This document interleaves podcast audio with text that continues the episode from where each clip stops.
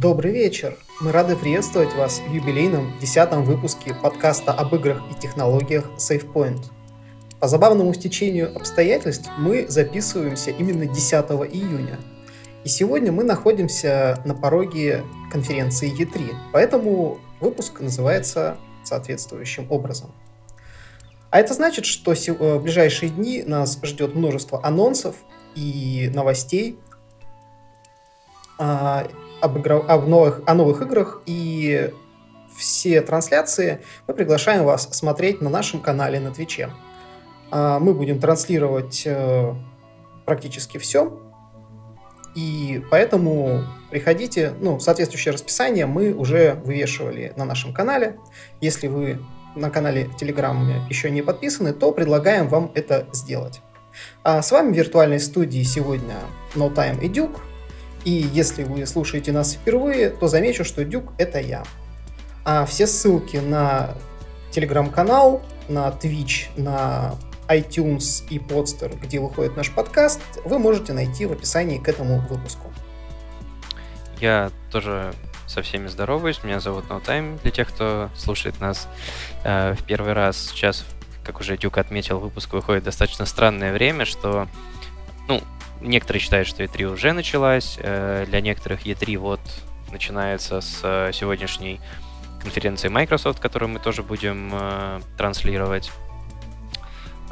Ну, для тех, кто слушает, послушает нас записи, выпуск да, получится немножко странным, потому что мы его записываем прямо перед началом самых интересных конференций, и мы еще на момент выпуска не знаем, что там произойдет.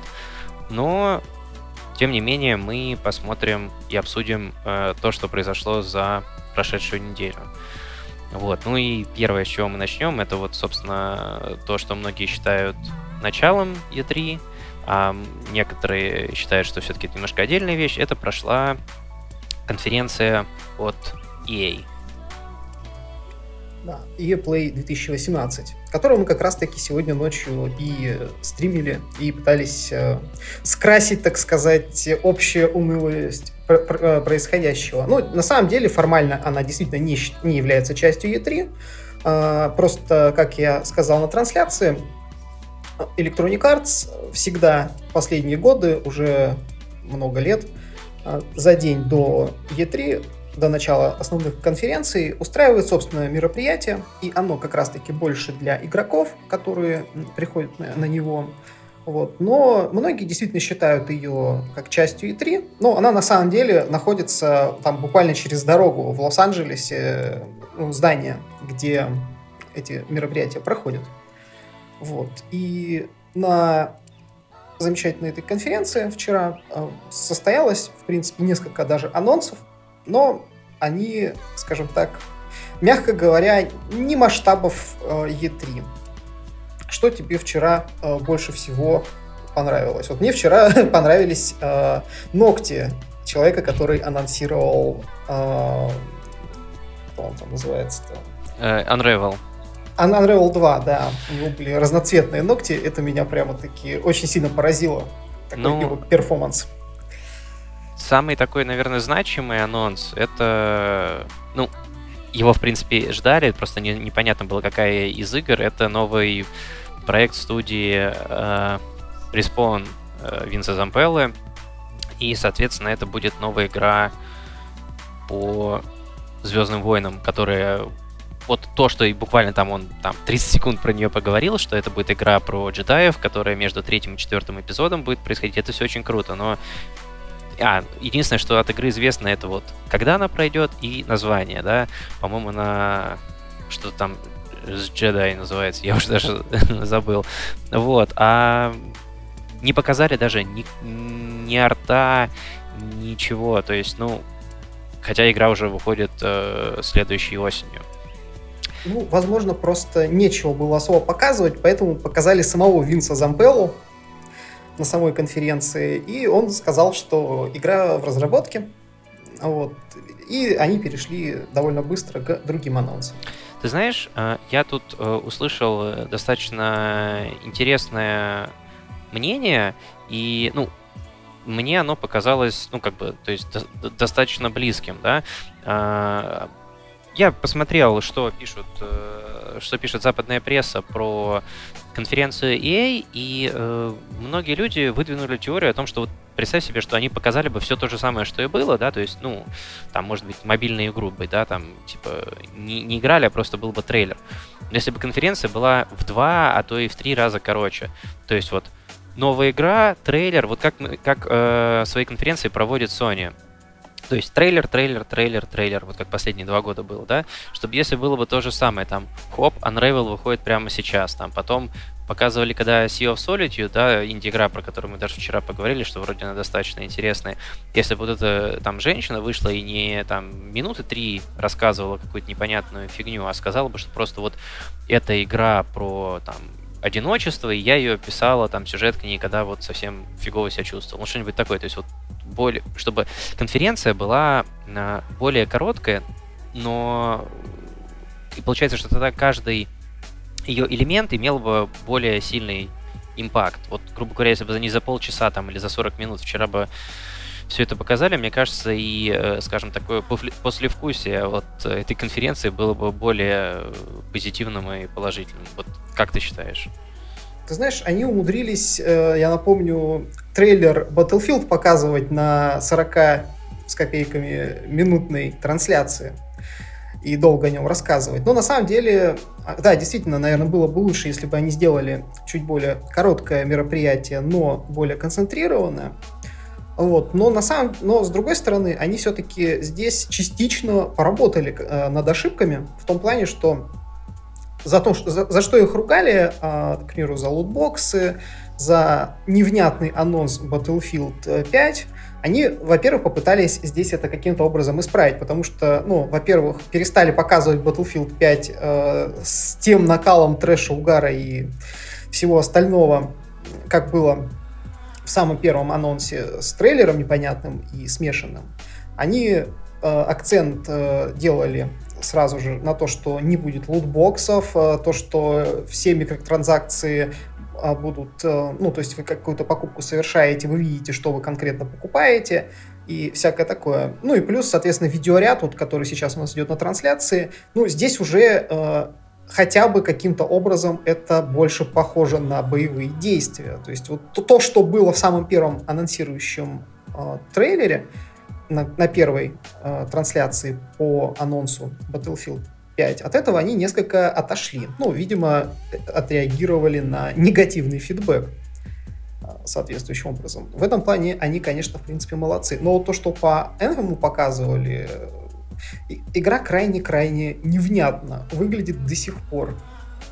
И ты знаешь, вот у меня такое наблюдение, что когда обычно игру показывают и не могут внятно объяснить, э, что она из себя будет представлять, когда она выходит, э, на старте она, ну, скажем так, э, оказывается, ну, не, непонятно, как в нее, по сути, нормально играть. Вот как, к примеру, помнишь, было с тем же No Man's Sky, да?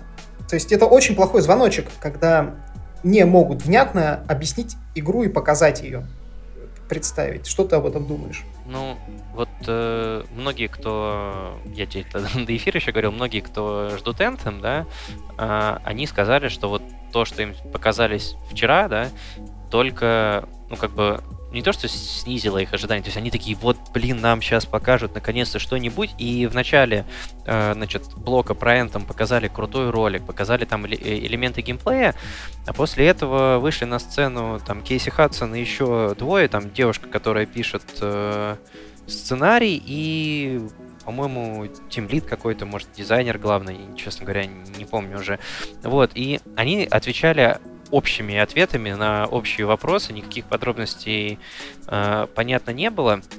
И все, кто ждали Anthem, говорят, вот показали бы нам лучший геймплей. Вот они сказали, что вот эта геймплейная демка, которую мы вам показали, Extended ее лук, можно прийти поиграть самому, если вот вы находитесь э, на, в Лос-Анджелесе в EA Play, да, для игроков. Вот они сказали, что лучше бы вместо этих людей на сцене показали бы целиком эту демку, потому что геймплей им понравился, как выглядит. А вот по поводу того, что ты сказал, что они не знают, что это за игра, они сказали слова, которые вот если действительно так и будет, это нереально круто, потому что они сказали, что это, в принципе, вот у тебя, когда ты находишься в городе и так далее, это у тебя сингловая игра, то есть у тебя нет shared world какой-нибудь там башни, да, как в Destiny, а у тебя сингловая игра, ты делаешь какие-то сюжетные выборы, и это вот прям твой мир, да, то есть как, я не знаю, ты в Mass Effect играешь или в Dragon Age, то есть в сингловую игру. Но при этом, когда ты выходишь, э, значит, за границы и играешь даже сюжетные, в том числе, э, миссии, ты можешь, типа, играть с друзьями, можешь играть в одиночку. Просто э, э, есть такое, такая проблема, по которой я как раз вчера на стриме говорил, что кооперативные игры, они сюжет убирают куда-то вот на бок. Причем даже когда вот... Э, да, банальный пример. Я вот с друзьями играл в Diablo достаточно много, да ты э, приходишь там драться с боссом, ты же не смотришь каждый раз эту кат-сцену, то есть ты кат-сцену скипаешь и так далее. То есть, типа, э, в кооперативных играх сюжет, и потому что он, ну, ты как бы занимаешься тем, что ты играешь с друзьями, во-первых, а во-вторых, э, в принципе, вот я про это вчера говорил, что нету хороших э, игр-сервисов, где бы прям вот э, развивался сюжет. Нечто подобное попытались сделать а, Ubisoft с The Division, то есть там сильная, типа, история сюжетная прописана про то, как случился вот этот апокалипсис. И вроде как есть какое-то там развитие, что ты там башню, ну, этот, господи, базу свою собираешь, там, врачей, еще что-то. Но я, честно говоря, так и не поиграл в нее. Я вот вчера даже сказал, что я свой диск э, Нине отдал, да, Крололо. Вот, и, ну, поэтому я затрудняюсь судить, но в целом вот если у них там будет сюжет уровня других игр BioWare, не считая Андромеду, да, и если там будет неплохой геймплей, то шанс у игры есть. Но вот, как ты правильно сказал, поскольку они не могут конкретно сформулировать месседж, что же мы делаем, что это за игра, то как-то все очень выглядит невнятно и, честно говоря, несколько сомнительно.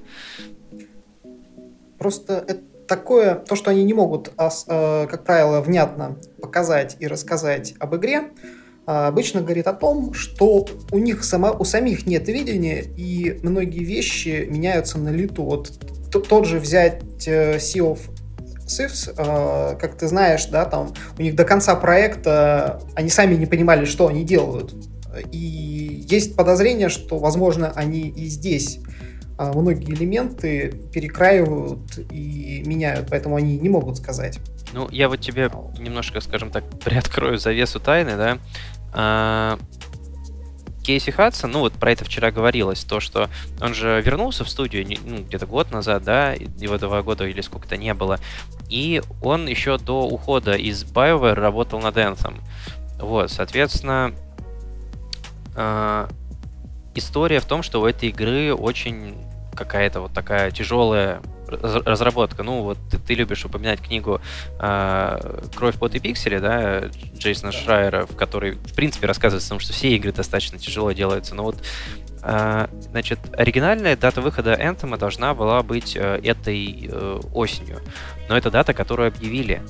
Игра изначально планировалась чуть ли не на конец 16 или там начало 17 года, то есть игру делают уже очень-очень давно, и по ходу разработки проект там, ну, чуть ли не с нуля переделывали, то есть у них была концепция, что вот мы хотим сделать э, игру как Destiny, да, типа, ну, со своим твистом, что у нас там будет больше упор на сюжет, потому что BioWare делает.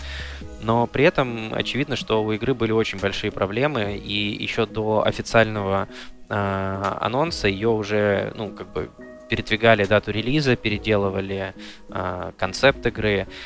Обычно это говорит о том, что, ну, у игры не все в порядке. Хотя вот, э, как нам показывает студия Blizzard, да, а, они постоянно переносят свои проекты, э, у них там постоянно какие-то проблемы, вот отмененный Титан чего только стоит, но при этом, когда игры выходят, они, может быть, они не добиваются такого огромного успеха, как вот, например, Heroes of the Storm. Игра достаточно нишевая получилась, но как сама игра, продукты достаточно качественные.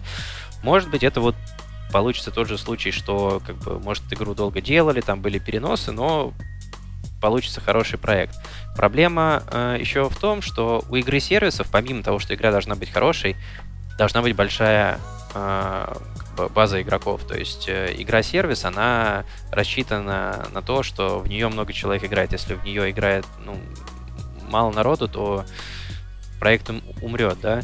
Вот, поэтому, ну, а к тому моменту, как выйдет Anthem, у нас уже такое количество игр-сервисов, то есть, ну, и есть и хорошие, есть и средние, которые все борются за игроков. То есть она выйдет в то время, когда уже таких проектов достаточно много. Я думаю, что она будет уже даже, возможно, после э, второй дивизии. Я не удивлюсь, если The Division 2 выйдет уже этой осенью. Ну, посмотрим, что там Ubisoft нам покажет. Вот. И, соответственно, им будет достаточно сложно э, перетянуть игроков просто на одном имени. Им надо будет действительно сделать э, качественную игру. Да, действительно конкурировать будет непросто, тем более ты не забывай, что сейчас еще у нас выйдет Red Dead Redemption 2, который частично тому, у него часть онлайновая, это тоже игра-сервис. А я думаю, что популярности ему будет, мягко говоря, не занимать. То есть э, ну, им придется действительно конкурировать уже и с состоявшимися играми-сервисами, а, которые набрали аудиторию, и каким-то образом людей оттягивать от них. Вот, поэтому будет им непросто.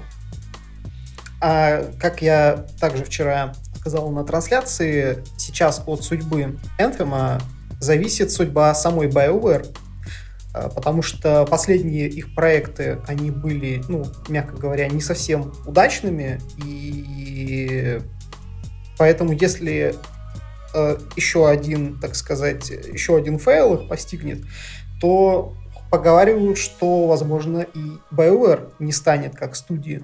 А Electronic Arts, напомню, они могут закрывать э, спокойной, спокойной душой практически любые студии, если они, э, скажем так, перестают приносить э, ожидаемую прибыль. Как недавно было с разработчиками э, кого там? Uh, Visceral Games. Visceral Games, да. Поэтому, да, вот такие дела. Ну вот, э, перед тем, как переходить к следующей теме, можно единственное, что там немножко поговорить еще про я. Мы, мне кажется, это получится, как ни странно, самая унылая конференция, про которую мы больше всего говорим, потому что она как бы единственная попадает, да, вот в подкаст, который у нас в рамках E3 выходит в середине. А, значит, вчера уже после того, как закончилась конференция, стало еще несколько подробностей известно, ну, то есть там интервью всякие брали. А, из интересного стоит отметить то, что Кейси Хадсон а, заявил о том, что Mass Effect вселенную они не забрасывают, и а, они планируют еще к ней вернуться. И э, сервис, который анонсировал э, я в рамках, вот, собственно, который у меня сейчас там на экране, э, Origin Access Premier, э, он будет стоить 100 долларов в год. Uh, у нас в чате просто очень много есть людей, которые говорят, вот, Netflix, как и, точнее, uh, сервис uh, про игры как Netflix, это типа будущее, но проблема в том, что игры стоят дороже, чем сериалы, кино и все прочее. И в производстве, естественно. Да, да, да. И получается, что ну, если у нас будут такие же подписочные сервисы, то, скорее всего, это будет такое очень большое, большая сегментация рынка. То есть Uh, у Sony есть uh, свой сервис, э, как он там называется? Ой. А, PlayStation Now, точно. У я скоро будет свой сервис. Скорее всего, похоже будет у э, Microsoft. Неважно, будут они именно стриминговые или э, ты по подписке скачиваешь игру, я имею в виду в целом, то, что система ты платишь один раз и дальше там, ну, точнее, там ежемесячно платишь какую-то сумму или там ежегодно и играешь в игры. Вот. Э, понятно, что вот как опять же тут на экране у нас Limbo, небольшие инди-разработчики, они, возможно, будут доступны в нескольких сервисах, но э, крупные игры никогда не попадут э, в одну платформу. То есть EA никогда не выпустит свои игры на сервисах Sony или Microsoft. А Ubisoft, скорее всего, тоже запустит свой сервис вместо того, чтобы а, делиться деньгами там с э, EA, там, ну, неважно, с э, Sony. И идея хорошая, но проблема в том, чтобы для того, чтобы такой сервис был качественный, его цена должна быть очень высокой. И не факт, что э, она, ну, как бы будет э, всем игрокам придется по вкусу. То есть, вот, например, если Blizzard, да, запустит такой сервис, есть просто целая огромная категория игроков, которые вот играют только в игры от Blizzard. Их это абсолютно устроит. То есть они будут там играть в WoW, они будут играть в, там, если StarCraft, Diablo новый выходит. Сейчас же тоже есть игры, ну, люди, точнее, которые вот играют через Battle.net, все, что в Battle.net есть, да, и, и на этом дело заканчивается.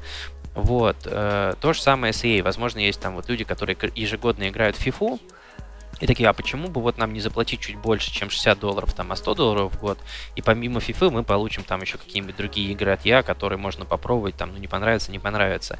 Но для игроков типа нас с вами, да, то есть, которые играют достаточно большое количество э, игр в год, придется либо подписываться на все эти сервисы, что, ну, как бы не особо выгодно, да, либо вот, ну, я не знаю, то есть продолжать покупать игры. То есть мне кажется, что это скорее будущее для казуалов, ну, то есть вот тех, кто там играет небольшое количество игр, а ну, для нас с вами, к сожалению, вряд ли э, подписочные сервисы это будущее игр.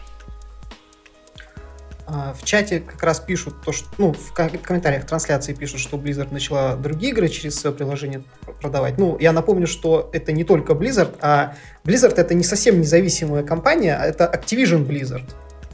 И да, они начали продавать э, через приложение свое, а, продают они этот самый Destiny 2. Но тут какой нюанс? Electronic Arts, они, у них магазин-то давно свой есть, Origin. А, они на трансляции вчера анонсировали новый сервис, а, который не просто магазин, а это именно стриминговый сервис а, вроде PlayStation Now. То есть э, игра, запущенная в облаке, а игроку стримится изображение. И, кстати, недавно говорил Ив Геймо, это глава Ubisoft, что следующее поколение консолей, возможно, будет последним, хотя это говорят, в принципе, обычно каждые пять лет, пять лет назад, примерно, ну, там, 6, когда новое поколение э, заступало, а, тоже э, как, э, как раз было два сервиса, Гайкай и еще один, второй. Так вот, они в итоге сервисы эти разорились, потому что, ну, не то чтобы разорились, они, Гайкай купил как раз-таки, Sony купила, и как раз на основе него было сделано PlayStation Now. Так вот, сейчас пошла такая тенденция, что многие крупные издатели, вот вроде Electronic Arts, они э, пытаются каким-то образом, во-первых, уйти от э, крупных платформ и держателей. Ну, во-первых, для того, чтобы не делиться с ними прибылью, потому что, если кто-то не знает, то, к примеру, если игра выходит в Steam, или э, на платформе Sony или Microsoft, допустим, в Steam, там точно я знаю, что 30% прибыли забирает сам Steam. У Sony вроде тоже где-то такие же цифры. По-моему, это То есть 30 общая цена вот в целом для всех да, сервисов. Да, видимо, они там паритета достигли. Uh, и то есть 30% прибыли издатель Electronic Arts, uh, как издатель, они теряют, если они выходят на другой платформе. Поэтому они, естественно, заинтересованы прежде всего на том, чтобы уйти от платформы держателей, и у них сразу же возрастет э, прибыль на 30%, э, ну, если норма прибыли хотя бы даже сохранится. А это, знаете ли, очень немало. Поэтому, да, они действительно хотят, э, ну, это процесс постепенный, но они все дальше и дальше пытаются уйти от платформ, чтобы предоставлять собственные сервисы. При этом игры, очевидно, можно будет э, запускать на телевизорах, на планшетах, э, то есть вам просто стримится изображение, вы подключаете совместимый с э, устройством геймпад контроллер и можете играть. Вот идея у них в этом. Ну, Такие дела. Да, ну как бы киллер фича это такая же, как и у Microsoft, что все новые игры будут э, в первый же день появляться на платформе. То есть это и Battlefield, и Anthem, и FIFA с э, Madden. Причем как раз таки Madden, он, мне кажется, уже лет 10 не выходил на э, PC. И, ну, я так понимаю, что он и в этом году не, видит, не выйдет на PC, но через стриминговый сервис можно будет его с компьютера запустить, если кому-то вдруг это нужно. Ну, предлагаю перейти к следующей конференции. Да, у нас сегодня с вами... У нас есть две конференции сегодня, так сказать, на повестке дня. У нас состоялась также на неделе Apple WWDC 2018. А для тех, кто не знает, э, это мероприятие Apple, которое прежде всего предназначено для разработчиков. И, собственно, DC в названии расшифровывается как Developer э, Conference. То есть это конференция для разработчиков. Но, в отличие, к примеру, от Google, э, Apple делает свои трансляции, во всяком случае, старается делать таким образом, чтобы даже консюмерам, ну, потребителям было интересно за ними наблюдать. Значит, э, как я и говорил в одном из предыдущих подкастов, от э, анонса текущих э, операционных систем, а конференция как раз-таки была посвящена именно программным продуктам. То есть железа не показали никакого. Но это вполне было ожидаемо и предсказуемо, потому что это именно конференция, еще раз говорю, для разработчиков. Они презентуют на ней прежде всего обновление операционных систем, сервисов и своих приложений. Вот, а, соответственно, от, э, некоторые пользователи посчитали, что их ожидания обмануты, ну, потому что не показали новых айфонов, ходили слухи, что там покажут SE2 модель, вот, но они сконцентрировались, во-первых, только на программных продуктах. Но это и правильно, потому что эта конференция, еще раз говорю, она э, предназначена для разработчиков э, прежде всего. И, соответственно, что на ней у нас показали? А, кстати, что я еще хочу сказать? Э, если вы помните, в одном из наших предыдущих выпусков я говорил, что от, даже от анонса э, новых операционных систем каких-то прорывных функций ждать не стоит. Потому что Apple заранее предупредила, что да, они понимают, что последнее время качество их операционных систем несколько упало, потому что ну, оптимизация страдала, э, значит, 10-11 iOS были, скажем так, с рядом технических проблем э, и всякое такое. И они сказали, что в этом выпуске, э, в этом обновлении, они сконцентрируются прежде всего на оптимизации и на том, чтобы допилить какие-то функции, сделать их более удобными, а не, внедри... а не на внедрении каких-то совершенно новых функций. Соответственно, так и получилось. Uh, уже сейчас, сразу же после конференции, стала доступна бета, к примеру, iOS 12, которую показали, и по фидбэку, кто ее уже успел попробовать, действительно ускорили ее практически в два раза uh, во многих местах. Uh, многие вещи запускаются мгновенно, и действительно как бы заявление Apple о том, что они будут в первую очередь заниматься оптимизацией и полировкой системы, оно оказалось вполне оправданным. Значит, но кое-какие э, изменения и новые функции все-таки показали. Э, прежде всего, что э, там появилось? Обновили э, так называемый ARKit. Э, теперь он версии 2. Это, э, скажем так, фреймворк для работы с дополненной реальностью. Вот сейчас вы можете на экране видеть, собственно, как его презентовали. Э, там появилось отслеживание более детальная э, трехмерных объектов, э, ну, то есть объемных объектов, которые в окружающем мире есть. Вот, то есть, ну, для разработчиков это, видимо, возможно, будет весьма полезно. Значит, что еще? А, обновили многие приложения в той же iOS. Полностью переделали приложение для, ну, читалку, которая была, называлась iBooks. Теперь она называется Apple Book. Uh, Books, и теперь там совершенно новый дизайн. А, значит, э, в системе появились так называемые анимоджи. Это возможность сделать собственного аватара, который будет отслеживать мимику человека. Его можно применять на фотографиях, накладывать их в видео и так далее. Причем, ну, аналогичную функцию показывали в том же андроиде, но не, после конференции один из пользователей Э, сделал сравнение, как раз-таки взял самсунговский телефон э, с аналогичной функцией и взял бету iOS. И на iOS аналогичная функция работала гораздо лучше. Плюс они сделали трекинг языка, даже э, вот, и всякое такое. Изменения коснулись также FaceTime. Теперь в нем это приложение для звонков, вот, вроде скайпа, Значит, там теперь можно устраивать групповые конференции до 32 человек. А, значит, далее значительные изменения произошли в приложении фото. Ну, то есть, на самом деле, они перенимают функции из Google фото. Появился поиск э, по э, фотографиям, то есть можно будет искать какой-то запрос, вводить, а приложение будет, распознавая фотографии, ну, то есть что на них изображено, соответствующие фото фотографии выводить. Вот.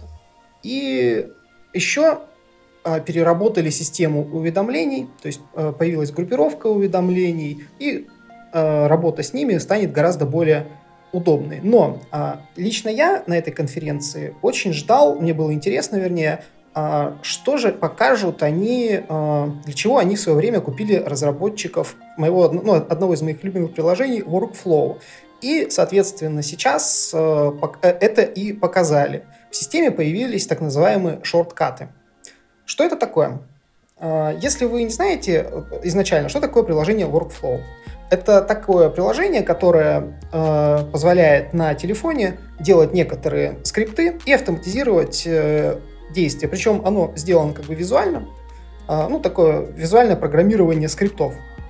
Э, и Значит, Apple в прошлом году купила как раз-таки разработчиков, и их наработки, ну и плюс новые, они внедрили непосредственно на уровне системы. Соответственно, а, что это даст? Можно будет на, а, во-первых, на различные действия в приложениях вешать э, команды голосовые э, с помощью Siri.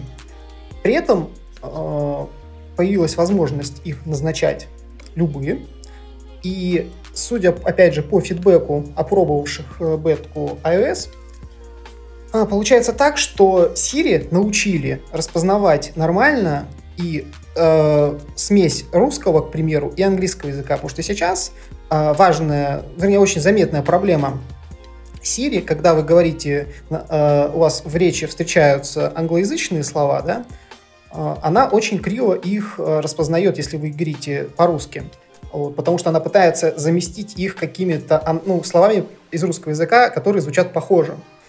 Вот. Но сейчас, э, судя по фидбэку, говорят, что она научилась понимать э, вкрапление как раз-таки англоязычных слов. Ну и, соответственно, можно будет э, не просто назначать на какие-то действия в приложениях, а можно будет э, целую последовательность выстраивать действий, которые можно будет активировать по э, значит, голосовой команде. И что хорошо, поскольку эта вещь появится на уровне системы, то разработчиками э, ну, большого количества приложений она будет активно поддерживаться. Потому что если Workflow когда-то э, умудрились договориться с, со многими разработчиками приложений, и их вот это скриптинговый движок ну, действительно с большим количеством приложений мог работать, то сейчас такая поддержка при Э, ну, при присутствии функционала на уровне системы будет, наверное, ну, практически во всех активно развивающихся и поддержанных приложениях, что не может не радовать. Далее, как тебе, кстати, ты смотрел анонс э, iOS и всего остального? Ну, вот я, собственно, смотрел это видео, которое у нас крутится, то есть это видео от The Verge, mm-hmm. где они там э, урезали конференцию до 15 минут, и что мне больше всего запомнилось, э, я точно такую же версию смотрел конференции вот э, Apple, которая недавно прошла, Apple I.O. Ой, господи, от Google, Google I.O. Вот. Э, то, что обе компании показали много всего одинакового. То есть вот то, что ты недавно, ну, только что говорил про шорткаты, э, Google представила в этом же году точно такую же функцию, которая называется slices, когда ты можешь, ну, команда может залезать внутрь э, приложения. Вот ты еще не успел про это поговорить, но Apple представила систему, которая позволяет ограничивать время пользования приложениями или там, э, например, э, посмотри, просматривать подробную статистику по поводу того, сколько ты там раз в день поднимал телефон, сколько ты э, пользовался какими приложениями. Google представила то же самое. Э, ну, то есть компании смотрят э, в одну и ту же сторону и одновременно представляют э, очень похожий функционал. Разница только в том, что э, Google э, в своих новых вот этих вот функциях большой упор делает на машинное обучение и то, что э, Google вас хорошо знает и за вас все автоматически настроит. А в то время как э, Apple больше позволяет э, пользователям вручную там настраивать вот эти шорткаты, настраивать э, пользование приложениями и так далее. А что мне больше всего запомнилось, это, наверное, то, что наконец-то, не знаю, уже спустя сколько лет э, в iOS появятся групповые, ну, группировка уведомлений.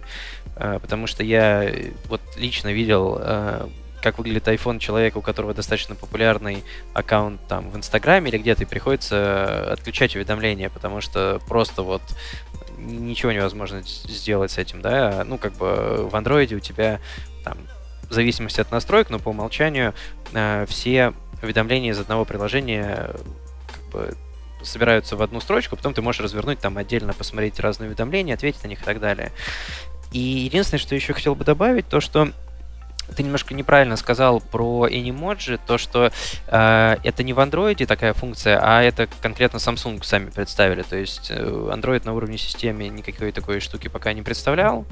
Вот, это лично нововведение Samsung, который они, по-моему, как раз-таки вот в этом году с Galaxy S9 вместе представили.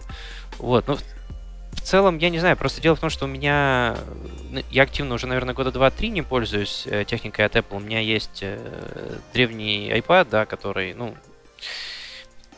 честно говоря, очень мало внимания от меня получает в последнее время.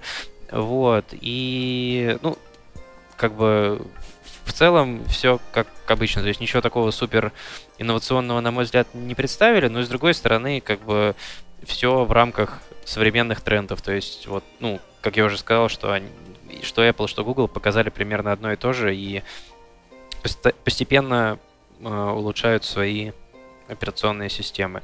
Вот извини, сейчас, сейчас я тебе передам слово. Вот, и что действительно, интерес, что действительно мне понравилось э, по поводу macOS, это вот то, что сейчас там Крэг Федерики показывает на сцене, э, автоматическая сортировка файлов на рабочем столе. Я вот э, отличаюсь тем, что у меня обычно на рабочем столе компьютера бардак какой-то происходит.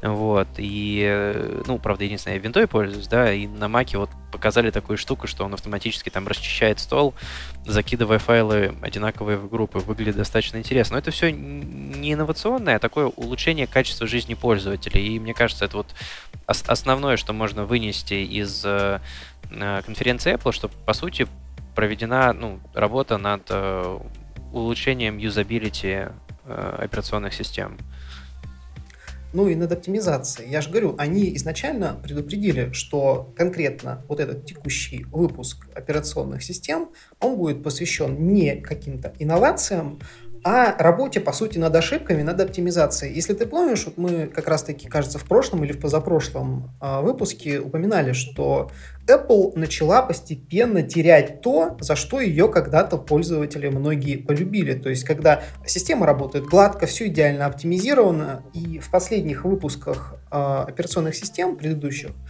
они начали эти вещи терять.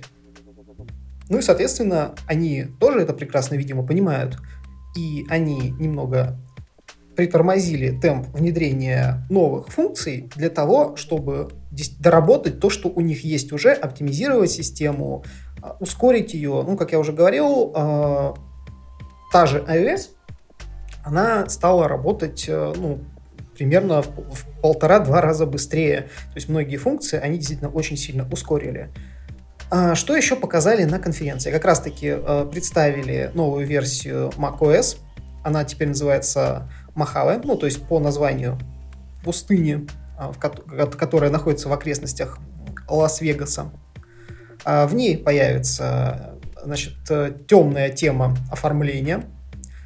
И что еще немаловажно, а, они представили возможность разработчикам а, более простого и быстрого портирования приложений с iOS на macOS. Но при этом, а, как вы, возможно, знаете, некоторое время ходили слухи, что Apple якобы планировала значит, объединить свои мобильные системы с десктопной системой, как когда-то пыталась э, сделать Microsoft.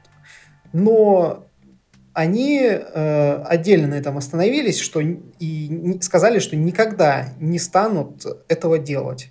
Они сказали, что да, они дадут возможность как бы упростить портирование приложений э, с iOS на macOS, но все-таки операционные системы они скажем так, слишком разные и слишком разные решаемые задачи, чтобы это все стало одной системой. Поэтому, собственно, и там был такой даже момент, когда такая, э, значит, э, они спросили, что вот вы думаете, мы объединим, значит, системы и показали таким э, крупным планом, вернее, общим планом экран, и сверху такая упала надпись «нет». То есть это максимально категоричный ответ на вот эти все слухи об объединении этих двух операционных систем. А, что еще показали? Показали обновление для WatchOS. Это операционная система для э, часов умных. Э, ну и, соответственно, там обновились приложения, появилась возможность прослушивания подкастов. Да, теперь вы наш подкаст можете слушать с WatchOS, ну, с, то есть с ваших часов Apple Watch. А, еще немаловажный момент. Они все-таки развивают, э, продолжают развивать Siri. А, значит, они сделали возможность обращаться к Siri а, не со стартового слова, вот этот «Hey Siri», ну или «Привет Siri», а э, пытаются сделать сейчас таким образом, чтобы, во-первых, э, не нужно было каждый раз это словосочетание говорить, вот, и они пытаются, соответственно, сделать так, чтобы Siri а, начала поддерживать контекст. Ну и плюс, как я уже сказал, а, в, в той части, где как минимум работает с шорткатами, там тоже ведь Siri задействована. Там они научили ее распознавать э, вкрапление англоязычных слов, к примеру, в, э, в язык, в другой язык. Вот. Потому что сейчас у Siri есть такая проблема, что она очень плохо с этим справлялась. Поэтому э, ну, обновления, естественно, эти полноценно будут доступны уже осенью, то есть когда пройдет их э, осенний ивент, когда они покажут новое устройство. Вот. Но конкретно вот эта э, конференция, она именно была посвящена только программным продуктам. Ну, соответственно, многие почему-то восприняли ее как э, скажем так, скучную, видите ли, не показали новые айфоны и всякое такое. Но новые устройства, еще раз говорю, как правило, показывают на осеннем ивенте. Такие дела. Ну, э, просто это связано с тем, что, наверное, последние две, а может быть даже три э, WWDC Apple показывала новые гаджеты, то есть обычно iPad обновленные показывали на, в рамках этой конференции, и, соответственно, ну, вот уже упомянутый тобой iPhone SE был показан тоже именно на э, летней конференции, а не на осенней. Да, да. Ну, понимаешь, э, это, скажем так, опциональная. Это не является частью обязательной программы. Вот, к примеру, осенью, да, обязательная программа — это новый iPhone, э, новые там устройства и так далее. А тут у них они э, такие, скажем так, как правило, если обновление железа, то какие-то минорные обновления показывают, да. Mm-hmm.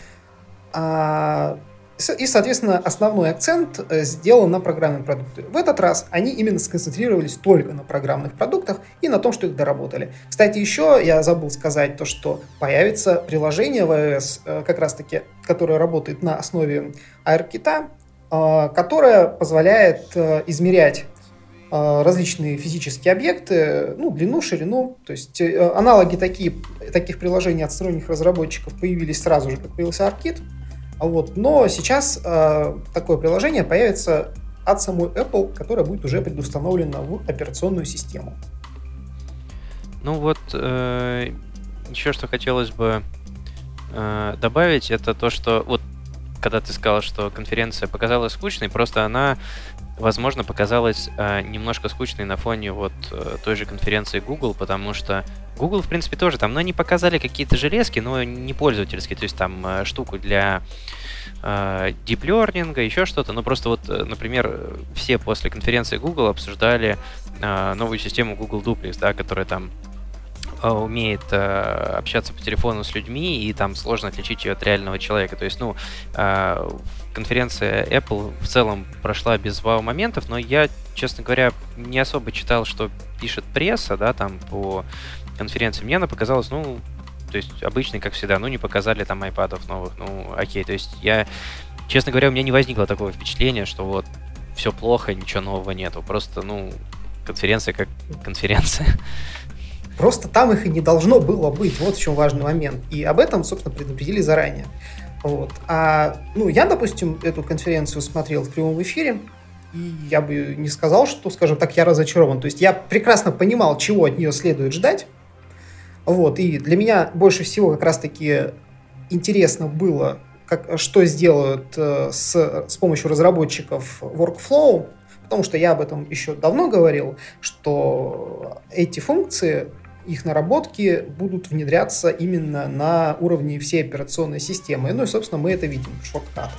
Ну, то есть я... я думаю, что дальше это будет э, развиваться. То есть я правильно это понимаю, это? что для тебя топ-1 анонс с этой э, конференции это шорткаты?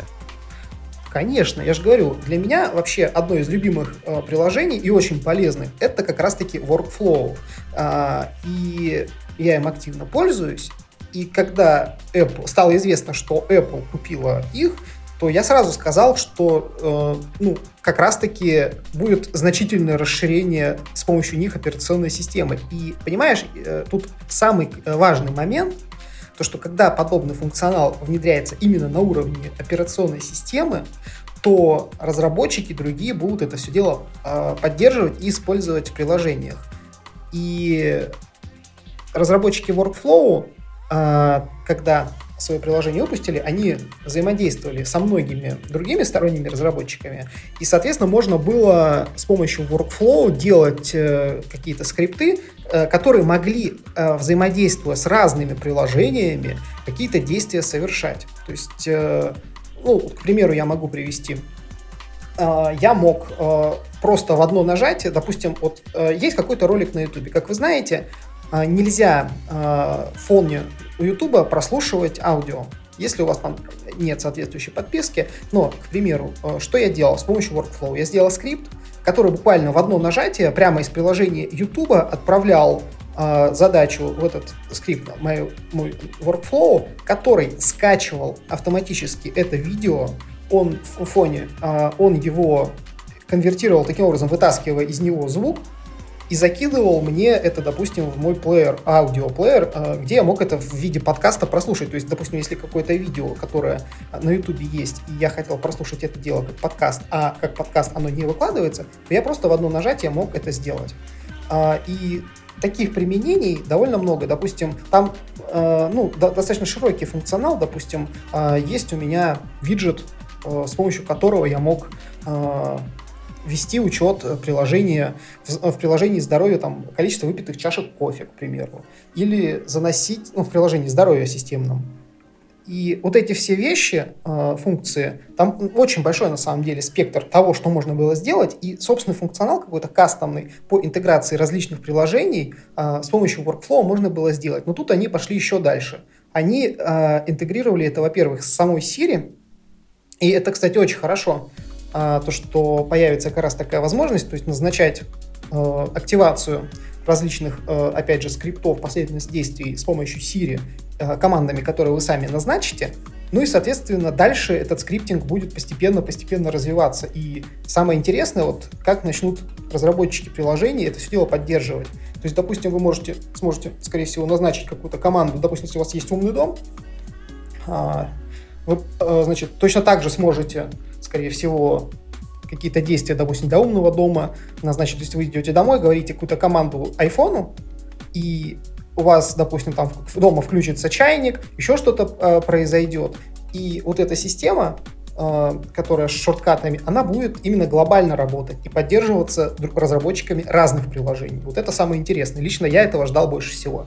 Ну и плюс э, то, что они действительно, как я уже говорил, у Apple сейчас возможно, переломный момент, потому что они начали немного утрачивать а, то, за что их полюбили, они это понимают, и они начали работать над ошибками, сконцентрировавшись на оптимизации и на полировке, а не, для, не, а не на том, чтобы э, скажем так, добавить как можно больше инновационных в кавычках функций, которыми все равно никто не пользуется особо. А, вот, просто они сейчас пытаются сделать систему, которой действительно очень приятно пользоваться. Такие дела. Ну, для меня, очевидно, топ-1 нововведением, ну, как, может, кто-то уже догадался, стало то, что группировка уведомлений, потому что, ну, я, как я уже говорил, единственное, что вот там есть iPad, которым переменно пользуюсь, там, соответственно, есть мессенджеры и так далее, и когда ты смотришь, и у тебя там вот вся, весь экран, экран забит э, уведомлениями с, э, с одного и того же приложения, выглядит это, конечно, ну, имеется в виду локскрин, выглядит это, конечно, странно, потому что, ну, как человек, который привык, что вот на андроиде уведомления сделаны очень хорошо, это, конечно, немножко э, раздражало. Ну, поскольку я активно не пользуюсь э, э, устройствами от Apple, то, ну, может быть, для тех, кто постоянно пользуется, ну, вот как, например, там для тебя и другая функция является более э, актуальной, вот, более интересной из того, что показала Apple.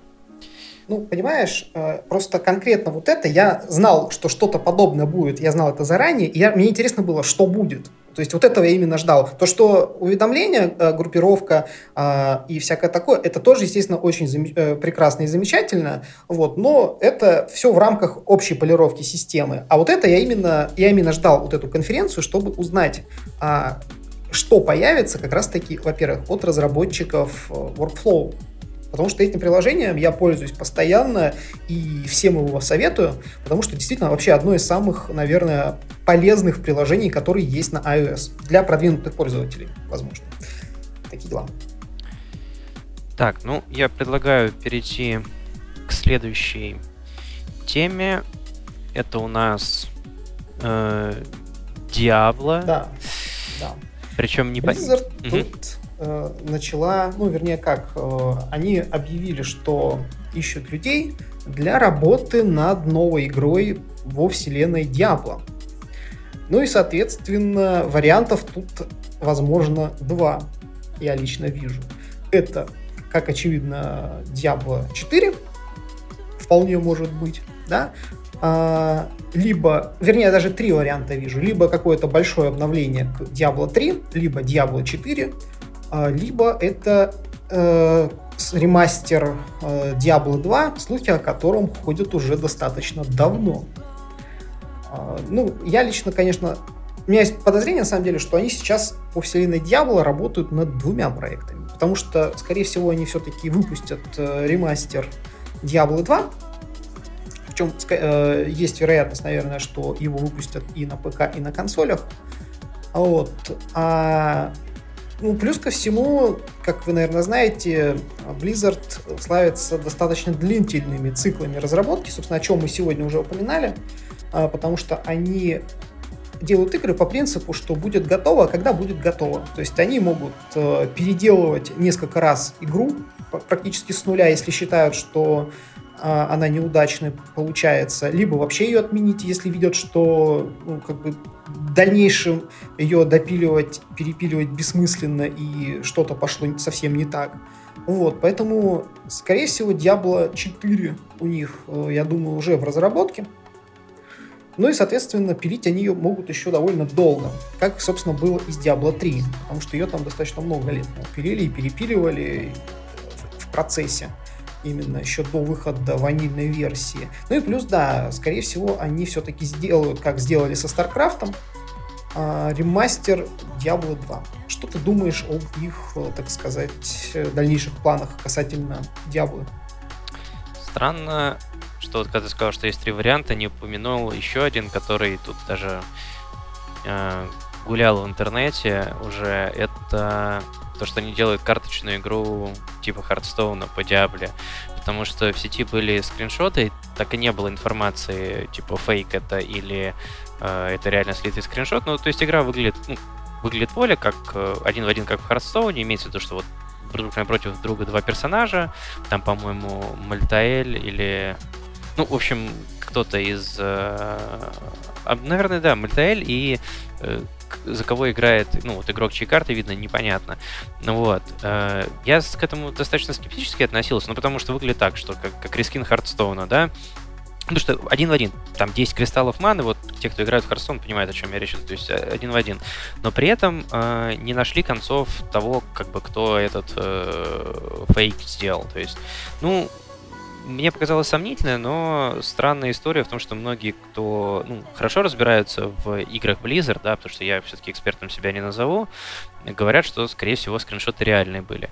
Может, они пробовали это, но вот э, есть вероятность, что они делают карточную игру в стиле Хардстоуна по э, я, честно говоря, хотел бы, чтобы, конечно, была э, это, наверное, Diablo 4, потому что Diablo 3 это, я как раз-таки вчера, по-моему, упоминал это на трансляции, это самая последняя сетевая игра, в которую я много играл. То есть я, ну, сейчас, как, как вот ты как раз-таки вчера много про это рассказывал, решил для себя выбрать э, сингловые игры. Ну, то есть ты либо играешь там в игру-сервис, да, и у тебя, ну, достаточно много времени посвящаешь одной игре, либо ты можешь играть э, и проходить много разных, э, там, может быть, даже сетевых, но там небольших игр, да.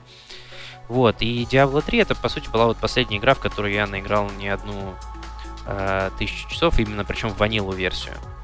Вот, и э, я, честно говоря, не так много играл во вторую часть.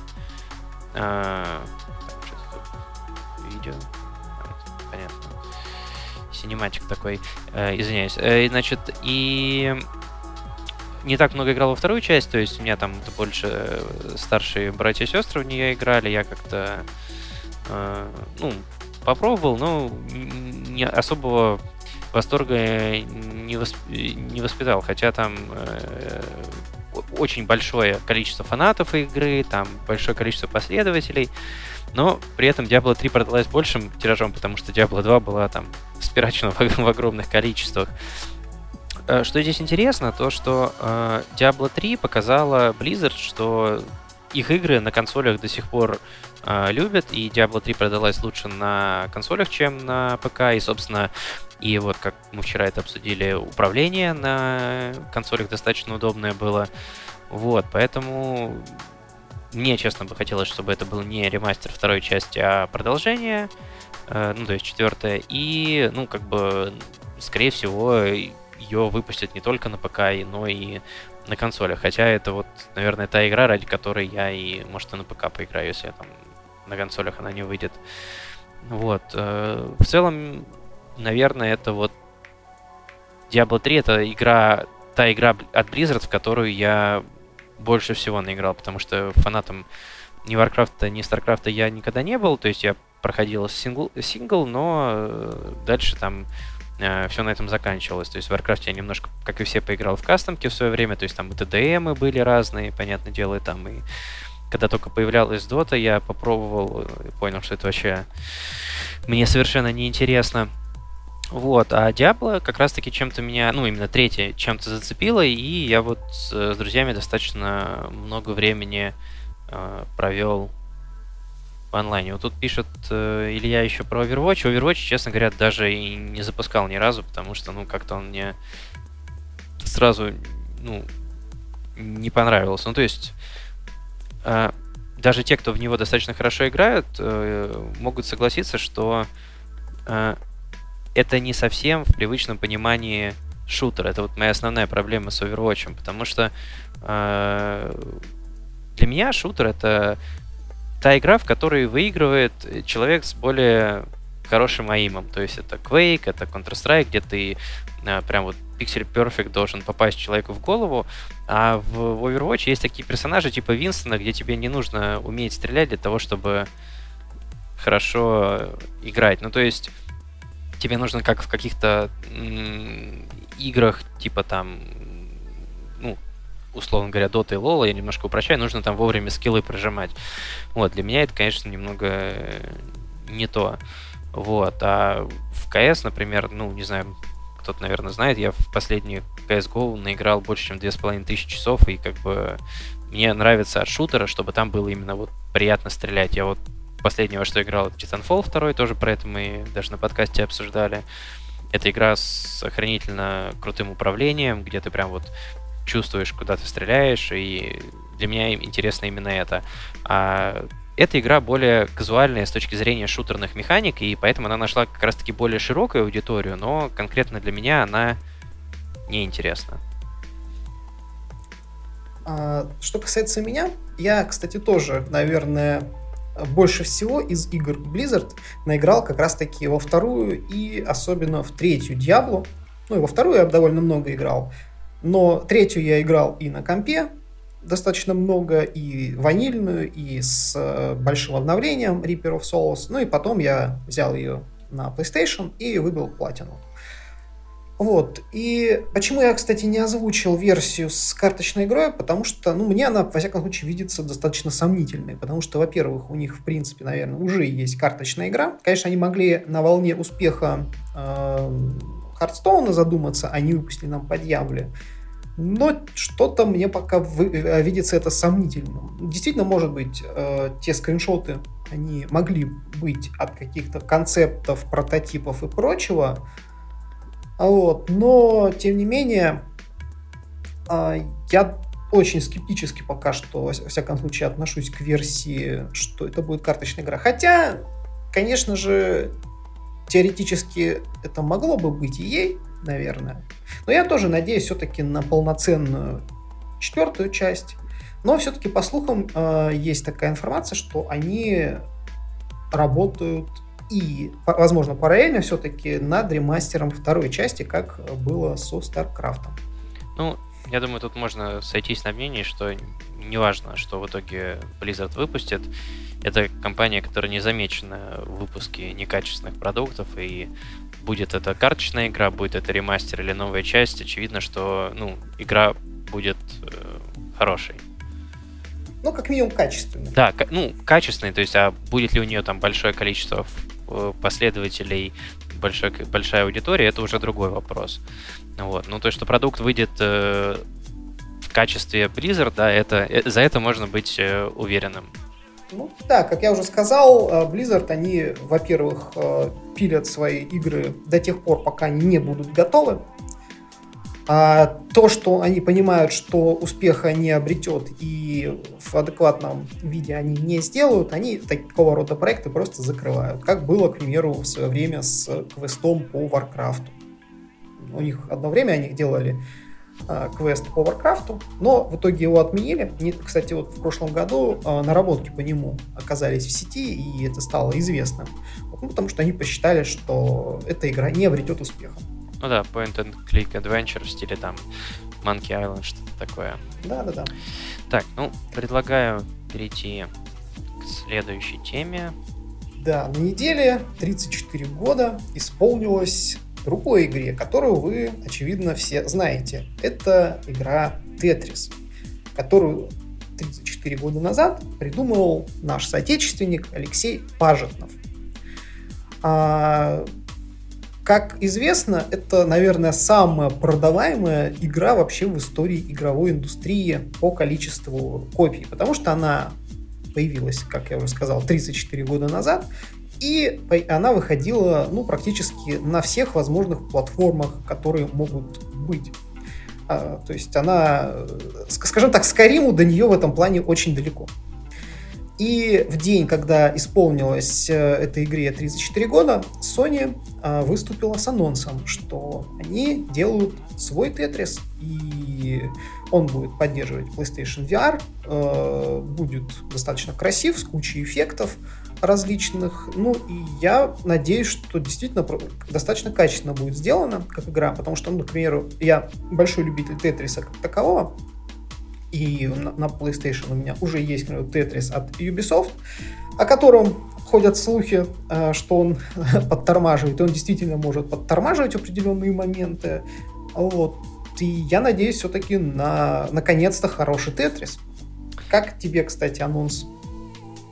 Ну, тут надо сказать, что я сильно слежу за западной игровой прессы, а не, ну, за российской, да, то есть есть, собственно, подкасты, которые я сам слушаю, это западные подкасты. И э, что больше всего их впечатлило в этом анонсе, то, что, ну, тут в начале ролика это было, что эту игру делает э, Мизагучи, который делал э, Luminis и Res Infinite. Res Infinite это на Западе легендарная игра, которая э, недавно вышла там э, для нее... Нет, точнее, она, оригинал был Res, а вот Res Infinite, которая для VR вышла там в прошлом, что ли, году для PlayStation VR.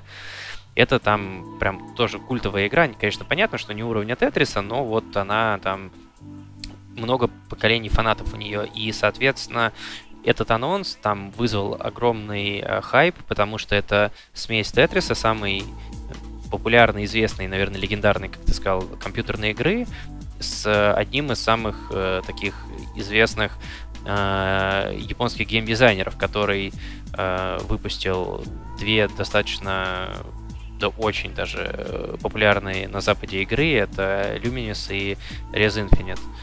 Вот.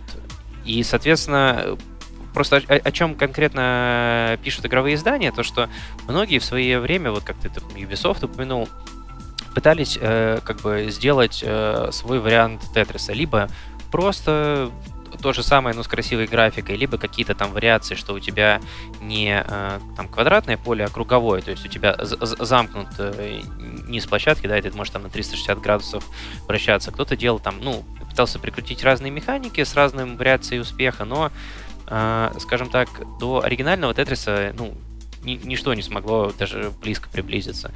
Вот, и многие пишут, что вот Мизагучи это именно тот человек, который может, обладает э, упоротым креативным талантом, да, который может что-то интересное изобразить из Тетриса.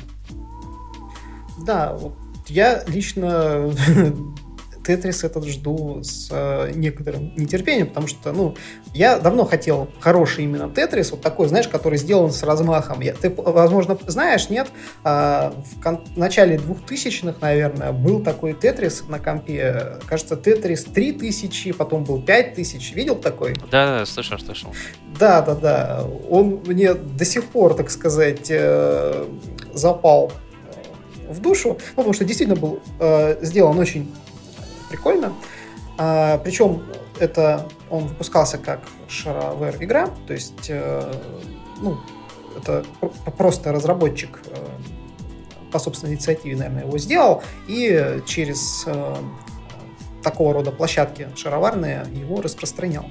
Вот. И хотелось давно вот именно, знаешь, такого тетриса, который и с душой сделан, и красиво, потому что вот взять тех же Ubisoft, они, ну вот видно, что Тетрис, ну, потому что посчитали, видимо, ну, что это Тетрис, как бы, поручили его, видимо, делать какой-то не очень опытной, не очень хорошей такой команде, но они сделали, а он даже, к примеру, на современных консолях действительно подтормаживал.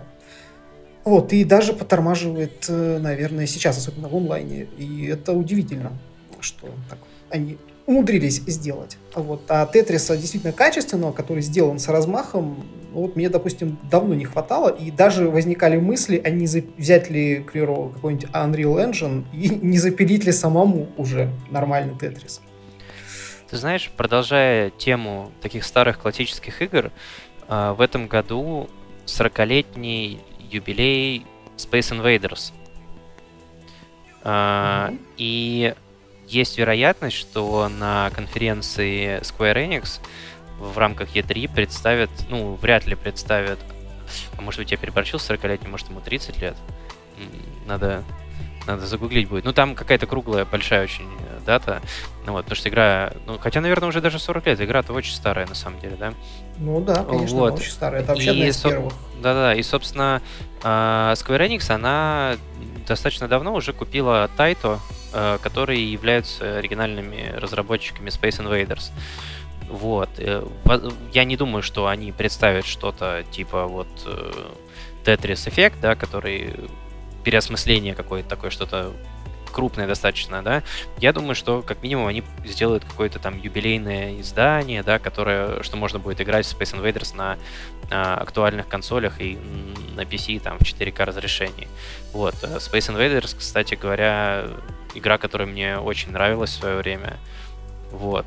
И на этот Тетрис тоже интересно посмотреть, и, наверное, я, ну, когда это выйдет игра, и я, может быть, то, что я так не приобрел себе PlayStation VR, может быть, скажу кому-нибудь из друзей, у кого есть VR, потому что эта игра в том числе будет VR поддерживать. Но вот Space Invaders, если новые все-таки анонсируют, я, возможно, себе даже его и приобрету, потому что, ну, мне, я в Tetris, конечно, тоже много играл, но у меня, как у тебя, нет такой прям вот э, ностальгической любви к этой серии. А ты вот про Space Invaders вообще как, как, как к ним относишься? В целом я отношусь к нему достаточно нейтрально. Ну, то есть, естественно, в подобное я играл. Вот. Но, скажем так, гораздо с большим интересом я жду все-таки именно хорошего Тетриса, который сделан с размахом, качественно и с некоторым, возможно, переосмыслением его. Ну, такие дела. Так, ну, у нас сегодня немножко, как мы уже сказали, странный выпуск, связанный с тем, что мы выходим между конференцией Я и основными конференциями э, E3, но помимо этого всего э, у нас достаточно странные переходы от одной темы к другой. Вот, и а, от Тетриса мы перемещаемся к новости от Microsoft. Э, на днях, в общем, компания Microsoft приобрела многим известный э, сайт под названием GitHub. Да, и что самое забавное, ну, что такое вообще GitHub? А, есть такая а, система контроля версий, которая, наверное, сейчас а, самая популярная в мире. Это Git. И Git когда-то был разработан лично Линусом Торвальдсом. Это, значит, э, основоположник операционной системы Linux. И он был сделан для того, чтобы Э, разрабатывать ну, Linux, то есть чтобы базу кода Linux держать именно в Git. Постепенно, ну, в силу того, что действительно очень удобная система, он набрал очень большую популярность и э, возник на основе э, Git. Э, ну, это, по сути, социальная в некотором роде сеть для разработчиков, в которой есть и система контроля версий, и многие open source проекты э, свой код э, там хранят э, ну, в репозиториях. И сейчас у нас получилась такая курьезная ситуация, что Windows купила, по сути, социальную сеть для разработчиков, основанную на системе контроля версий, которая когда-то была разработана для Linux. Вот. Э, и что самое забавное, Microsoft последние годы, как раз когда у них сменился глава, вот вы можете видеть его сейчас у нас на трансляции, это Сатья Наделла, он сменил Стива Балмера. А Microsoft э, делает очень большие шаги э, в сторону, во-первых, э, open source, то есть они внедряют под систему Linux Windows 10, то есть это раз. И сейчас они как раз-таки взяли, приобрели себе систему, ну, вернее, социальную сеть, основанную на системе контроля версии Git, а вот э, есть еще такой немаловажный нюанс, э, что глава э, GitHub, он, ну, поскольку последние годы, э, как он говорит, э, интенсивно занимался своей деятельностью, он слегка подустал. И он давно уже искал возможность, чтобы красиво с этого поста уйти, э, и чтобы компания GitHub осталась в надежных руках. Ну и, соответственно, он как бы нашел эти надежные руки в лице Microsoft, а сам он уходит, и вместо него будет там уже другой человек, назначит его. Ну, а он, соответственно, с немалым профитом э, пойдет на заслуженный некоторый отдых. Ну вот а, такие дела. в интернете появилось огромное количество мемов, да, там, где, а, значит, пишут, что там за релиз, ну, нарисован геймпад, допустим, от Xbox, да, там отправить релиз, сделать форк, да, там вот э, кнопки подписаны. Ну и, и второй, наверное, мем, который мне запомнился, который много где кидали, это, значит, э, значит, картинка, как будто скриншот с экрана Порнхаба, да, и там изнасиловано сразу там миллион разработчиков или что-то такое, Microsoft покупает GitHub. Ну, как бы шутки шутками, но э, мне кажется, что вот как ты только что сказал, что в надежные руки передано. Э, как показывает недавняя практика, Microsoft купила Mojang издателей и разработчиков, э, господи, этой игры пиксельной, как она называется-то? Майнкрафта, да. Вот. Майнкрафта. Ну, вот, а, соответственно... Воксельная уж. Да, потом несколько лет назад Microsoft купила социальную сеть для связи между как-то для рабочих связей э, LinkedIn. И, собственно, ну, ничего в этих компаниях как бы не изменилось. То есть, ну, LinkedIn, как все им пользовались, так и мы пользуются, ничего плохого с этой социальной сетью не произошло. Ну, кроме того, что ее заблокировали в России, потому что они отказались данные предоставлять. Но это уже вопрос конкретно про нашу страну. Поэтому я думаю, что тем, кто пользуется GitHub, да, или те, кто переживает, что что-то плохое произойдет с платформой, ну, Microsoft не была замечена в том, что она покупает компании и делает с ними какие-то некрасивые вещи, за исключением, наверное, э, компании Nokia, но, правда, Nokia сама себе там в свое время вырыла могилу, отказавшись от э, Android. Ну, там вообще достаточно длинная с этим история. Э, да, вот. Ты, ты, ты сам как считаешь, что, ну... ну я уже сказал, что да, я лично это воспринимаю достаточно спокойно э, и даже скорее позитивно. Вот. Но некоторые разработчики, они, скажем так, э, решили уйти с, гит, с GitHub, громко хлопнув дверью, и, естественно, начали эмигрировать на ближайшего конкурента, на GitLab украинский. Вот. При этом э, GitLab ожидаемо от наплыва упал. Он там лежал некоторое время. А еще же, а по-моему, есть какой-то фригит или что-то такое. А, ну, их на гите они есть разные, но э, наиболее как бы очевидно, куда уходить. Если не, не GitHub, то на данный момент это GitLab. То есть он, по сути, э, старается копировать э, функциональность GitHub. При, этом у GitLab еще есть возможность развернуть его не на сервере сторонним, а ну, взять как бы пакет установочный и установить просто на свой сервер, и ты получишь э, локальный э, GitLab, то есть, то есть именно с веб-интерфейсом, со всеми делами. Вот, но я лично не разделяю вот этих, э, скажем так, истерических настроений. Ну, то есть ничего плохого не случилось, и скорее даже наоборот. То есть, и на самом деле Microsoft последние годы, если не брать подразделение Xbox, а в целом вот как работа компании, после смены руководства, как раз э, когда компанию возглавил Сатья Наделла, э, Microsoft все-таки пытается каким-то образом, во-первых, исправляться, и политику компании несколько сменила и вектор развития. Вот, и они сделают сейчас большой э, шаг именно в сторону и open source проектов, и поэтому ну, я лично, еще раз говорю, ничего плохого в том, что GitHub переходит в Microsoft, не вижу, и возможно, все-таки это даже скорее плюс, чем минус, потому что последние годы э, сам по себе GitHub, он ну, наверное, по сути, э, очень инертно развивался. Я лично за последние годы особых даже изменений не припомню, чтобы какие-то в плане развития на сайте были заметны. Такие дела. Ну, Возможно, все-таки с Microsoft, э, ну, там ситуация изменится, и ну, сайт начнет, опять же, несколько улучшаться, всякое такое. Еще есть нюанс, что э, у Microsoft вроде как, э, ну, одна из версий, почему Microsoft э, его э, так хотела купить и в итоге купила, э, в том, что у них собственный репозито- репозиторий есть, который держится на GitHub. Ну, там закрытые, э, хотя есть, э, очевидно, и открытые. Вот. Ну, это еще один шаг э, компании как раз-таки в сторону открытого ПО.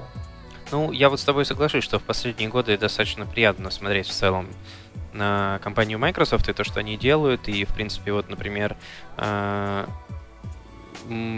десятая винда мне достаточно нравится. То есть, ну, вначале они там пытались всякие функции, что там за тобой постоянно Windows следит, включать. То есть, ну, сейчас можно там а, абсолютно нормально под себя настроить операционную систему. И, в общем, в целом курс компании, как ты правильно сказал, за исключением подразделения Xbox, достаточно понятен и э, позитивен.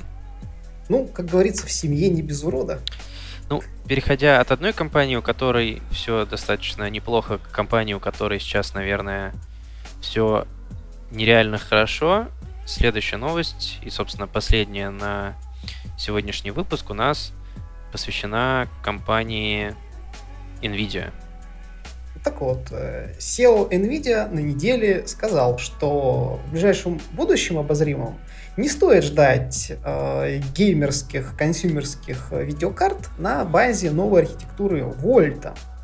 Вот. Ну, очевидно, это сделано было потому, что они вряд ли э, смогли найти разумный баланс э, в плане стоимости, потому что, видимо, карты получаются пока что слишком дорогие для консюмерского рынка.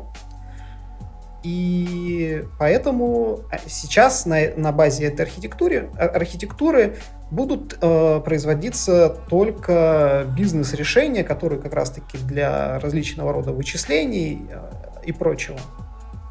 Ну вот, вот учитывая, дела. что сейчас как бы такой сильной конкуренции с, со стороны AMD не наблюдается, как бы, если Nvidia выпустит новое поколение видеокарт, там неважно, как оно будет называться, там 1180 или 2080, то есть пока неизвестно, а, они, по сути, будут конкурировать со своим же собственной десятой серией, да, то есть а, получается, что у компании нет ни финансовой, никакой инициативы выпускать новый продукт, потому что их видеокарты сейчас являются сильнейшими, ну, самыми мощными на рынке.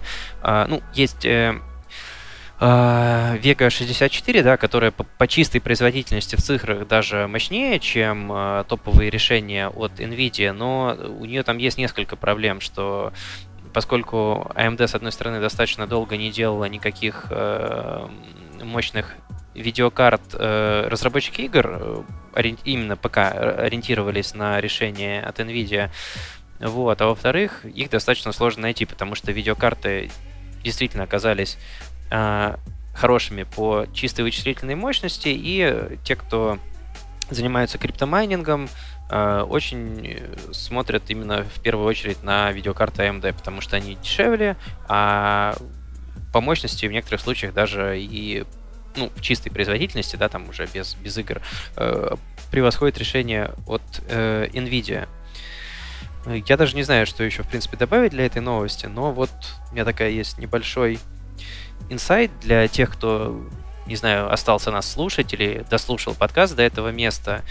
Э, тут на днях появилась такая информация, пока ее о ней никто не писал, наверное, может быть, э, новостные сайты э, об этом будут говорить, может быть, не будут.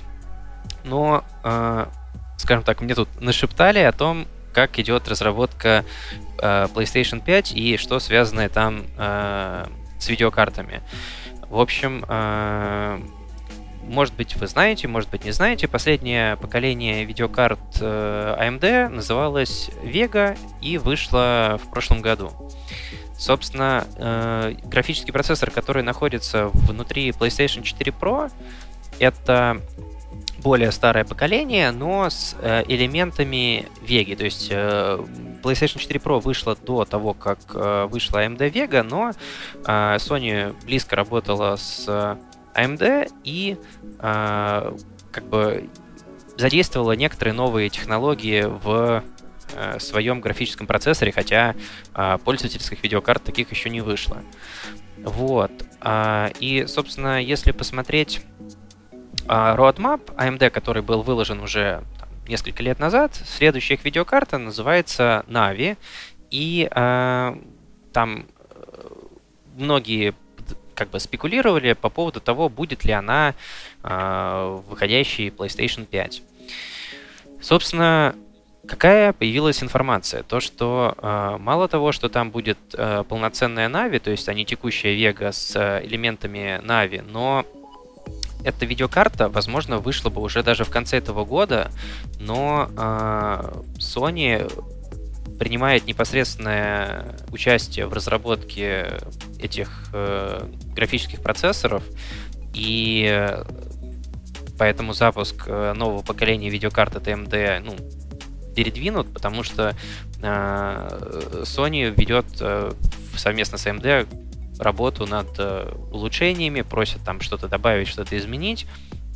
И, соответственно, вот Next Gen графика, которая Navi, она будет уже э, в PlayStation 5. У меня нет никаких там точных данных, когда это PlayStation 5 выйдет, но судя по вот э, тому, что сейчас говорят, не исключено, что PlayStation 5 уже выйдет э, в 2019 году, хотя я изначально больше склонялся на э, 2020. Вот. Э, что ты, в принципе, думаешь по PlayStation 5? Ну, я все-таки думаю, что рановато э, будет в 2019 году выпускать им консоль. Ну и, соответственно, все э, вещи, которые раскопал Джейс, Джейсон Шрейер, указывают на то, что вряд ли она появится до 2020 года. Вот. Поэтому я бы не ждал ее в 2019 году. Ну, смотри, это получается, что 6 лет, 3 года после прошки, между прошкой и четверкой три года. Я говорю, что я никакими данными по этому поводу не обладаю, но вот информация о том, что там будет полноценный Next Gen графика от AMD, это, конечно, на мой взгляд, очень крутая и позитивная новость. Ну да, это очень даже хорошо, потому что э, ну, хорошее, мощное железо еще не вредило никому. Плюс то, что на консолях, очевидно, они э, найдут разумный баланс э, между мощностью, стоимостью и всяким таким. Ну и плюс это будет достаточно массовое. И сейчас, наверное, как раз-таки Sony, она, как я уже говорил, наверное, заинтересована в том, чтобы рынок удержать, потому что сейчас они на консольном рынке занимают э, положение доминирующее. Ну и, соответственно, нам следует ждать, э, во-первых, и обратной совместимости э, между поколениями PlayStation 5 э, и PlayStation 4. Вот. И многие, наверное, игры э, в переходный период будут кроссгеновыми, то есть они будут выходить и туда, и сюда, то есть на, PlayStation 4 и на PlayStation 5, потому что ну, инсталл-база, она же не мгновенно накопится PlayStation 5. Поэтому, наверное, будет именно так. Так, ну, э, я думаю, что вроде как мы все, что хотели обсудить, мы обсудили. И можно постепенно переходить к нашей традиционной финальной рубрике, что же мы делали на этой неделе. Ну, в общем, эта неделя у меня была последняя перед отпуском.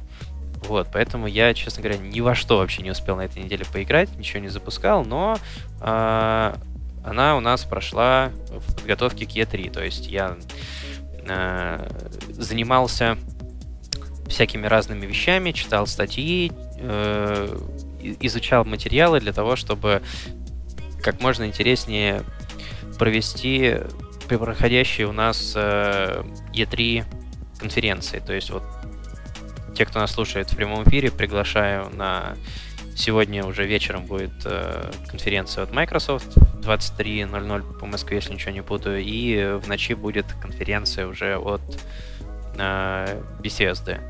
Э, вот. Э, Поэтому у меня к вам никаких особо рекомендаций во что поиграть, что посмотреть э, нету. Ну, с точки зрения там кино или сериалов, но вот посмотреть конференции от E3, особенно с нашими комментариями, это то, что я вам э, советую. Вот, а успел ли ты во что-нибудь поиграть, или у тебя тоже, я так понимаю, достаточно загруженный график была? Ты знаешь, у меня эта неделя, да, действительно была очень загруженная, вот, но я как раз сейчас на конференцию E3 э, и перед ней ну, как бы устроил себе тоже такой мини-отпуск. Поэтому, собственно, мы все трансляции сможем вести, э, как, во сколько бы они ни шли. Вот. Но, тем не менее, к выходным я все-таки наконец-то добрался до своего любимого ремастера Dark Souls 1 и устроил, знаешь, такой забег, наверное, очень большой, часов на 12. Ну, ты, наверное, возможно, видел от, от меня трофеи в чат э, наш PlayStation. Прилетали э, очень быстро. Именно, да, это я видел. Из Dark Souls. Я просто засел, и я прошел там, наверное, ну, очень значительный кусок игры. То есть, ну, ну, чуть ли не треть игры за один присест, можно сказать, э, прошел.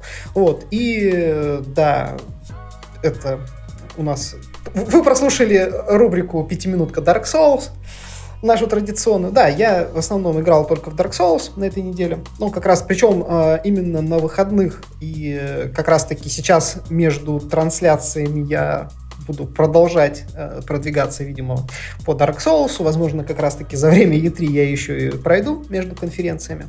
Вот. И я также всех приглашаю на наши трансляции, потому что сегодня, ну, если вчера у нас была на самом деле не настоящая E3 конференция, ну, потому что Electronic Arts, как я уже говорил, она и формально не является E3, и, как правило, это одна из самых скучных, то сегодня у нас уже будет гораздо более многообещающая и интересная конференция от Microsoft, и там действительно, скорее всего, будет на что посмотреть. Там должны показать и Cyberpunk 2077, и различные мультиплатформенные игры, с которыми Microsoft подписала как раз-таки маркетинговое соглашение о совместном продвижении. То есть, э, если вчера мы изо всех сил э, во время трансляции пытались хотя бы сделать ее не такой скучной, унылой и всякое такое, кстати, если а вы присутствовали, скажите, получилось ли нам хотя бы частично это сделать?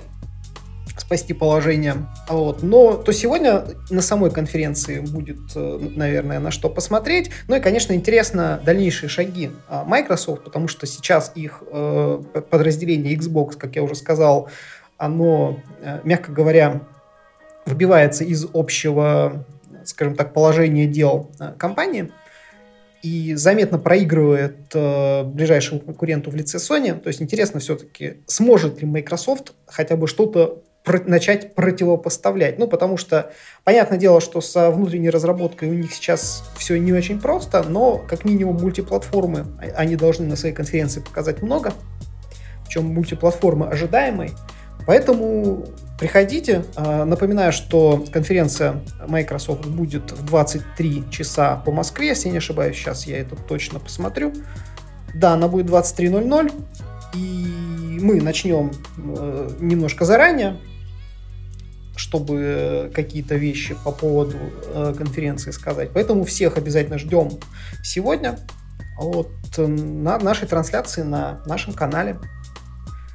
Приходите. Такие дела. Да, я вот э, еще раз поддержу Дюку по поводу конференции Microsoft, что она обещает быть интересной, потому что, э, ну вот, может это не знает, но большинство, наверное, знает, что мы фанаты Sony, но здоровая конкуренция это всегда полезно. И то есть э, на самом деле хотелось бы, чтобы Microsoft провела хорошую конференцию, показала интересные игры. Э, для тех, кто слушает наш подкаст э, в записи, э, на все конференции, которые мы будем освещать в рамках E3, будут доступны в записи на нашем канале, ну, с нашими комментариями на YouTube. Ссылочка на него будет э, в описании к подкасту. В общем-то... Ну плюс всю информацию, подожди, mm-hmm. на весь наш контент вы также можете найти и в группе во ВКонтакте, потому что все видеозаписи наши попадают в соответствующий раздел, а на стене мы постим а, как раз-таки анонсы. И то же самое мы, в принципе, делаем и на нашем телеграм-канале. Поэтому, если вы еще не подписались, то welcome, а, подписывайтесь. Да, спасибо всем, кто нас э, слушал в этот праздничный день и выделил на это время. Спасибо всех, кто, всем, кто слушает нас в записи, и до новых встреч. Да, до новых встреч, и я надеюсь, что мы увидимся уже сегодня на ближайшей конференции Microsoft. Всем пока! you